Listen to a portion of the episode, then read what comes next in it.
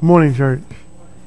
What a blessing it is to know that we are in the way and on our way home to be with God. What a blessing it is and an honor.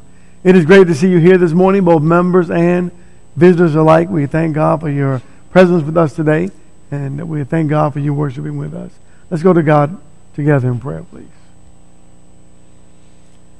Our great and merciful Heavenly Father, we praise your holy and divine name. We lift your name up. We recognize, Lord God, that your name is to be hallowed, for it is hallowed, separate from all else. We ask, Lord God, that you'll bless us as we worship this morning in your name, praying that our worship will be pleasing and acceptable in your sight, in accordance to your will and your way. Help us, Lord God, to value Jesus and to keep our minds from worldly thought, that we might focus only on you and on your word, your will, and your way. Thank you for all that you've done and for all that you do and for all that you will do. It's in Jesus' holy and precious name we pray and thank thee, that be thy will. Amen. Malachi chapter 3. So we've gone through, we're in the 39th book, speaking only of Jesus. And been a wonderful opportunity to present these lessons to you, thinking about Jesus and revealing Jesus in every book of the Old Testament. And in the evening lessons, we talked about John, because John was the way preparer for Jesus. And we're going to look at John just for a moment so we can get right back into Jesus. We begin in Malachi, the message that God brings to Malachi, that Malachi brings to us, that is going to have a twofold connotation in the lesson. And that is, the Messiah is coming. And then we're going to think about it later. The Messiah is coming. Malachi 3 and verse 1. Behold, I'm going to send my messenger, and he will clear the way before me. And the Lord whom you seek will suddenly come to his temple. And the messenger of the covenant in whom you delight, behold, he is coming, says the Lord of hosts. It speaks of John bringing the message about Jesus who is to come. In chapter 4 of Malachi, in verse 5, the Bible says, behold, I'm going to send you Elijah the prophet before the coming of the great and terrible day of the Lord. And so God sent John. Matthew, please, chapter 11. We'll come back to Malachi chapter 3 in just a moment. Matthew chapter 11, and John was the one who prepared the way. And you might ask the question, why is it that God had to prepare the way for Jesus? Well, first let's read Matthew chapter 11, beginning at verse 7. And as these were going away, Jesus began to speak to the multitudes about John. What did you go out into the wilderness to look at? A reed shaken by the wind. But what did you go out to see? A man dressed in soft clothing. Behold, those who wear soft clothing are in king's palaces. But why did you go out? To see a prophet? Yes, I say to you, and one who is more than a prophet. This is the one of whom it is written, behold, I send my messenger before your face, who will prepare your way before you. Truly I say to you, among those born of women, there has not arisen anyone greater than John the Baptist, yet he who is the least in the kingdom of heaven is greater than he. And from the days of John the Baptist until now, the kingdom of heaven suffers violence, and violent men take it by force. For all the prophets and the law prophesied until John. And if you care to accept it, he himself is Elijah who was to come. And so there was this prophetic message about John who would come to prepare the way for Jesus. But why did God have to prepare the hearts of the people for Jesus? Well, let's take a look and let's see. John chapter 1. John chapter 1, beginning at verse 5. And the light shines in the darkness, and the darkness did not comprehend it. And there came a man sent from God whose name was John. He came for a witness, that he might bear witness of the light, that all might believe through him. He was not the light, but came that he might bear witness of the light. there was the true light, which coming into the world enlightens every man. He was in the world, and the world was made through him, and the world did not know him. He came to his own, and those who were his own did not receive him. The people were not ready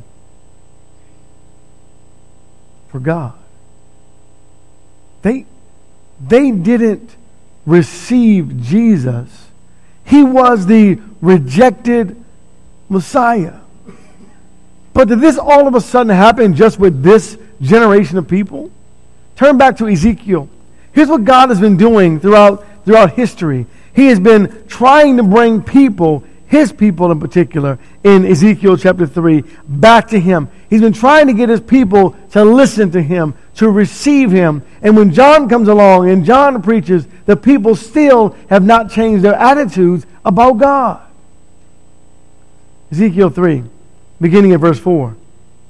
Then he said to me, "Son of man, go to the house of Israel and speak my words to them. For you are not being sent to a people of unintelligible speech or difficult language, but to the house of Israel, nor to many peoples of unintelligible speech or difficult language, whose words you cannot understand, but I have sent you to them who should listen to you. Yet the house of Israel will not be willing to listen to you, since they are not willing to listen to me. Surely the whole house of Israel is stubborn and obstinate. Behold, I've made your face as hard as their faces, and your forehead as hard as their foreheads. Like emery harder than flint, I have made your forehead. Do not be afraid of them, or be dismayed before them, though they are a rebellious house." Wait, they wouldn't listen to God? We could fast forward this, couldn't we? Could we fast forward this to the world today? And then scary, could we fast forward this to the church? Are we a little rebellious and obstinate? Are we ready for Jesus? Are we ready for God? Is our heart, our minds, are they in the right place this morning?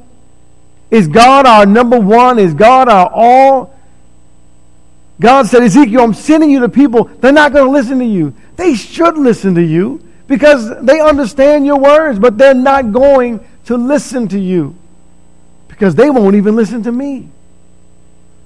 Jeremiah chapter 25, beginning at verse 3.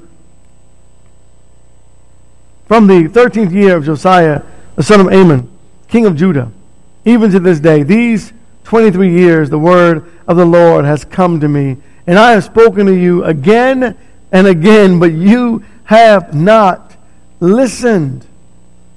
And the Lord has sent to you all his servants, the prophets, again and again, but you have not listened, nor inclined your ear to hear, saying, 'Turn now everyone from his evil way and from the evil of your deeds, and dwell in the land which the Lord has given to you and your fathers forever and ever. And do not go after other gods to serve them and to worship them. And do not provoke me to anger with the work of your hands, and I will do you no harm.' Yet you have not listened to me, declares the Lord, in order that you might provoke me to anger with the work of your hands to your own harm." Why wouldn't they listen? Well, they listened to the stuff that was good. You know, God said, "I'm going to bless you, and I'm going to give you this, and I'm going to give you that." And they were like, "Yes, thank you, God." But then when God said, "But these are the things I require of you," they were like, "Well, wait a minute, God." You know, we listen to the good stuff, right? The stuff that we like, but the stuff that we really don't like too much, we don't really listen to that. We want to get rid of that. You know, and it's funny that going through preacher school years and years and years ago, and going through college and university, and you hear things like, "Well, you know, we can't preach fire and brimstone sermons anymore. People won't listen to it. You know, you can't preach this in the word anymore. People won't listen to it." And at some point, you got to realize if you're going to be a preacher, you got to preach the word whether they listen or not. And God said, Jeremiah, go preach to the people, but they're not going to listen to you. In other words, Jeremiah, your job is not to police the people. Your job is to preach the word. Jeremiah 44. They wouldn't listen. Jeremiah 44. So when John the immerser, John the Baptist, was sent to prepare the way, he was trying to get these evil hearts to humble themselves and listen to Jesus. The world was upside down then too, church. It's upside down now. It was upside down then as well.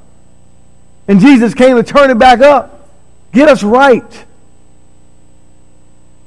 The message came. The message was clear. In Jeremiah 44 and verse 16, listen to their response. As for the message that you have spoken to us in the name of the Lord, we are not going to listen to you. Well, at least they told them. Right? I mean, at least they were honest and upfront. We're just not going to listen. John came, and John prepared the way for Jesus for rebellious and an obstinate people. Romans chapter 10. And here's what's interesting. Even though Jesus came and John prepared the way, yet people still refused to listen, even though Jesus was standing right in front of them. And John, Paul, by inspiration, quotes, if you will, the Old Testament idea of this rebellious and obstinate people, and he applies it to the people of his day. In verse 15, and how shall they preach unless they are sent, just as it is written, how beautiful are the feet of those who bring glad tidings of good things. However, they did not all heed the glad tidings, for Isaiah says, Lord, who has believed our report? So faith comes by hearing, and hearing by the word of Christ. And so here I'm listening to this Bible, I'm listening to God, and God is telling me, brother, you need to have more faith. Peter, oh ye of little faith. The apostles, oh ye of little faith. Church, oh ye of little faith. And he said, God, well, how do I increase my faith? And he says, faith comes by hearing. Are we reading the Bible? Are we taking the time to hear the message of God? Or we're just not ready. So faith comes by hearing, and hearing by the word of God. But I say, surely they have never heard, have they? Indeed they have. Their voice has gone out into all the earth, and their words to the ends of the world. But I say, surely Israel did not know, did they? At the first, Moses says, I will make you jealous by that which is not a nation. By a nation without understanding will I anger you. And Isaiah is very bold and says, I was found by those who sought me not. I became manifest to those who did not ask for me. But as for Israel, he says, all the day long I have stretched out my hands to a disobedient and obstinate people. And so now he says, Jews and Gentiles together in God, in Christ. And for so long the Jews refused to listen. The Gentiles listened. And now I wonder today, Are we listening? Their line has gone out, speaking of the sun, the moon, all that God has made. And it's speaking to us every single day. Are we listening? And I'll tell you something. People were lost then. And in the days of Jesus, people were lost. And today, people are lost. And on Judgment Day, people are going to be lost. You see, there's still the saved and the lost. Are we listening? Matthew, please, chapter 23. Are we listening? This is a very real life. Christianity, the life of faith. And though things don't look so great in our world today, are we listening? Are we listening? Sometimes I find myself getting so wrapped up and caught up in the world. Just forget about what you got right here. You ever done that before? I remember years ago I used to do that. So caught up with what was going on over there, I wasn't even thinking about what's going on here. You ever thought about that? What are your brethren doing? What's going on in the Lord's church? What can we do to help? We get so wrapped up in the world that we forget about God's business. And God's business has to be number one in our lives. Are we listening? Matthew 23, verse 13. But woe to you, scribes and Pharisees, hypocrites, because you shut off the kingdom of heaven from men, for you do not enter in yourselves, nor do you allow those who are entering to go in. Verse 15. Woe to you, scribes and Pharisees, hypocrites, because you travel about on sea and land to make one a proselyte, and when he becomes one, you make him twice as much a son of hell as yourselves. They weren't listening.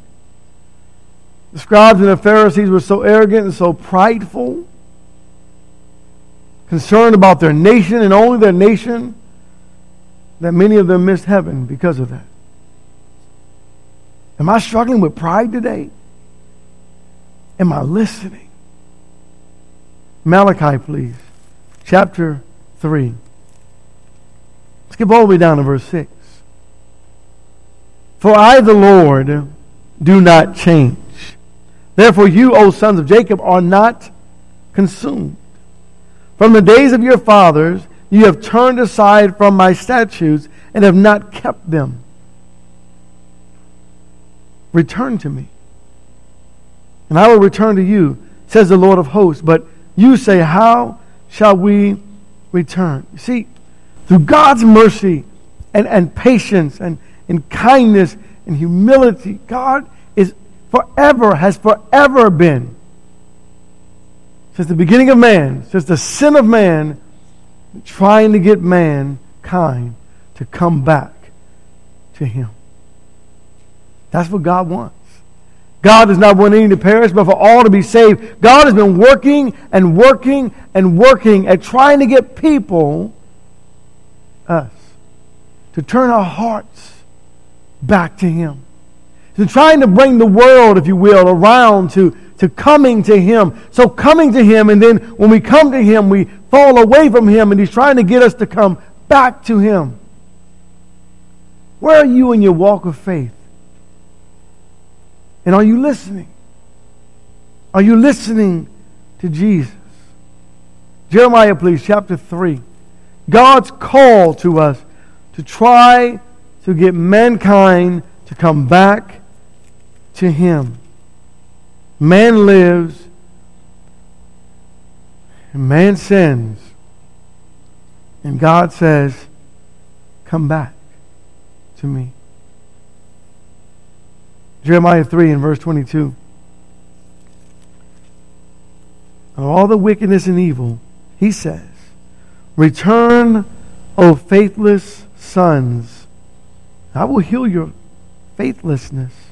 Behold, we come to thee, for thou art the Lord our God. If you'll come back, he says, I'll heal you. I'll take you back. Where are you today in your faith? Isaiah 55. Where are you today in your walk of faith? John prepared the way. Jesus came, and Jesus wants us. Jesus loves us. Jesus. Where is Jesus in your walk of faith today in your heart? Isaiah 55 verse 6. Jesus is coming. But the Bible says in verse 6, seek the Lord while he may be found. You know, the inference there is, there's a time when God will not be able to be found. Right? In my personal life, I may walk so far away from God that I just can't find him. Not that he's far, but I'm not willing to look for Jesus there. I don't want that Jesus. Are we ready? Are we prepared to receive Jesus into our hearts? Call upon him while he is near. Let the wicked forsake his way, and the unrighteous man his thoughts, and let him return to the Lord, and he will have compassion on him, and to our God, for he will abundantly pardon. God wants us back. That's nice. You say, well it's in the Old Testament, preacher. Turn to James chapter 4. James chapter 4. Not only does God want us back, Jesus died for us that we might be able to return to our God. And God says in verse 8, draw near to God, and he will draw near to you. Cleanse your hands, you sinners, and purify your hearts, you double-minded. We might not have let James preach too long in this auditorium. We might have said, James, you need to probably sit down. Don't call us sinners. Don't identify us. Rather, preach good stuff to us. And then Paul wants us to understand the mindset that we wrestle with, that we struggle with in Ephesians chapter 2. The things that we have been delivered from, we cannot forget we have been delivered from. And be thankful to God for his grace. What have I been delivered from, Lord? Verse 1 of Ephesians chapter 2. And you were dead, preacher, in your transgressions and sins, your trespasses and sins, in which you were formerly walking according to the course of this world, according to the prince of the power of the air, of the spirit that is now working in the sons of disobedience. Wait, are you saying that I was following Satan? Yes, you were. And you were his child. And you loved it. But then God woke me up.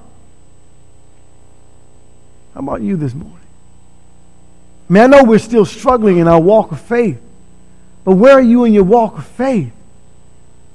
Jesus came. God prepared the way, the hearts. God prepared the hearts. He came. Salvation is ours if you want it. How many of us are throwing it away? Where is God in our lives? Is he our number one? Or am I still wrestling with the principalities of the air and they still have a grip on me? Verse 3 says, among them we too all, formerly lived in the lust of our flesh, indulging the desires of the flesh and of the mind, and were by nature children of wrath, even as the rest. But God's not like us. But God, in verse 4, being rich in mercy because of his great love with which he loved us, even while we were dead in our transgressions, made us alive together with Christ. By grace you have been saved. Thank you, God. Now the question is this. What are you going to do with that? What are we going to do with that? Are we going to throw that away? He brought salvation to the Jews. He brought salvation to the Gentiles, and the Gentiles wouldn't listen. The Jews wouldn't listen. Am I listening?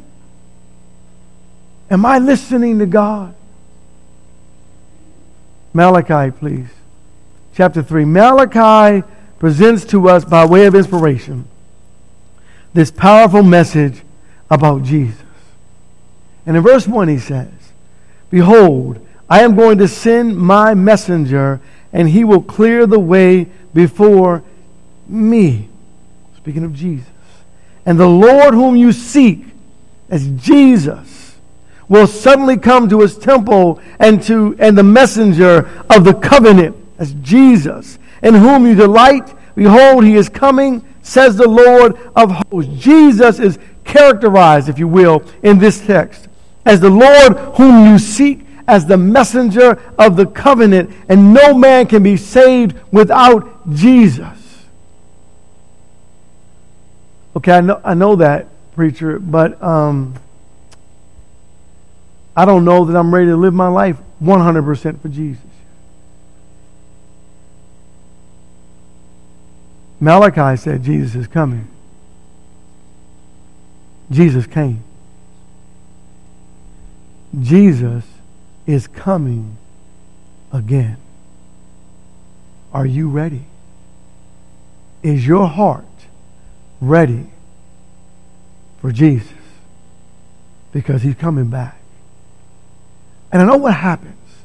What happens in our minds because of complacency. Let's go to Hebrews chapter 4. It happens to us all. You see, it's been about 2,000 years now, and Jesus hasn't come back. And even in James, they were wondering about that. They were saying to themselves, Mike,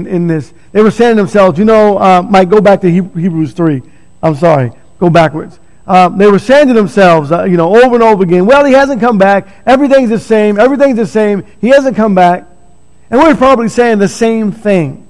Right? He hasn't come back yet. It's been over 2,000 years. He's not coming back in my lifetime. I have time. Do you? Because Jesus coming back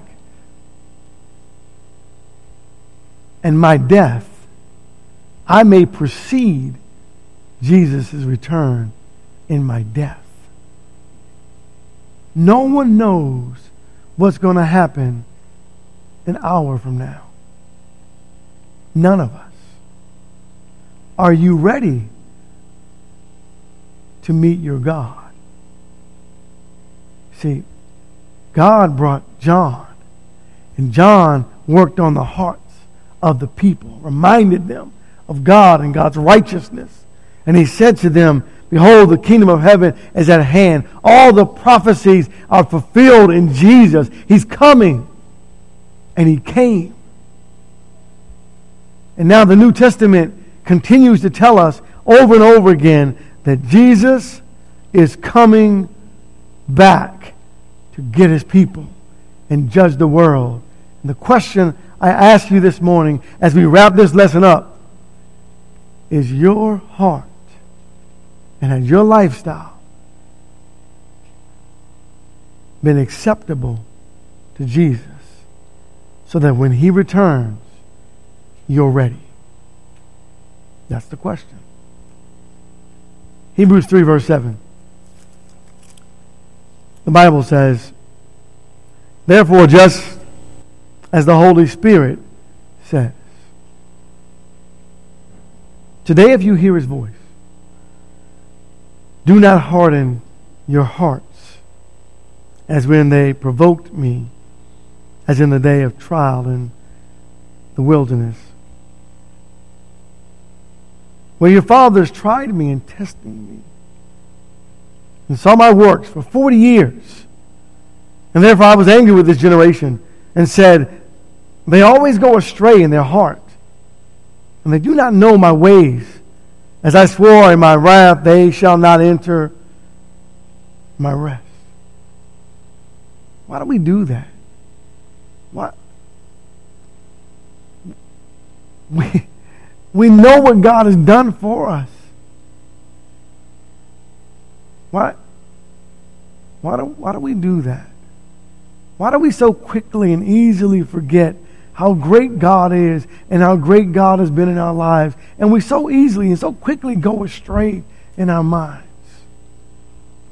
And then the God who was number one when I was sick and in trouble and in difficulty and needed prayer, he was number one. But once that prayer was answered, we just moved him back down on the list. Right? Why do we do that? Remember 9/11? God went from like number 10 to number 1, and then soon after, it wasn't like 2 weeks later, he was back down to 10 again. Chapter 4, verse 7. He again fixes a certain day, today, saying through David after so long a time, just as it has been said before, today if you hear his voice, do not harden your heart. You think the Holy Spirit's trying to tell us something? And back to chapter 3 now, in verse 12. Take care, brethren, lest... Oh, wait, now he's talking to us. All right, here we'll get it. Let's close it out, right? What the best way to close this whole series out is to think about Jesus. What do you want to tell us, Jesus? The Holy Spirit says, take care, brethren, lest there should be in any one of you an evil and unbelieving heart and falling away from the living God. But encourage one another day after day, as long as it is still called today, lest any one of you be hardened by the deceitfulness of sin.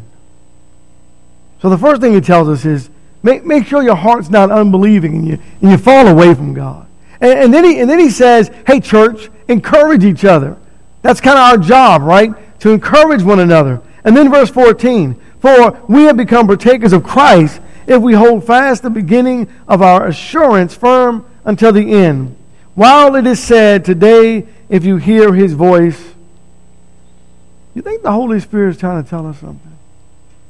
Do not harden your hearts as when they provoked me.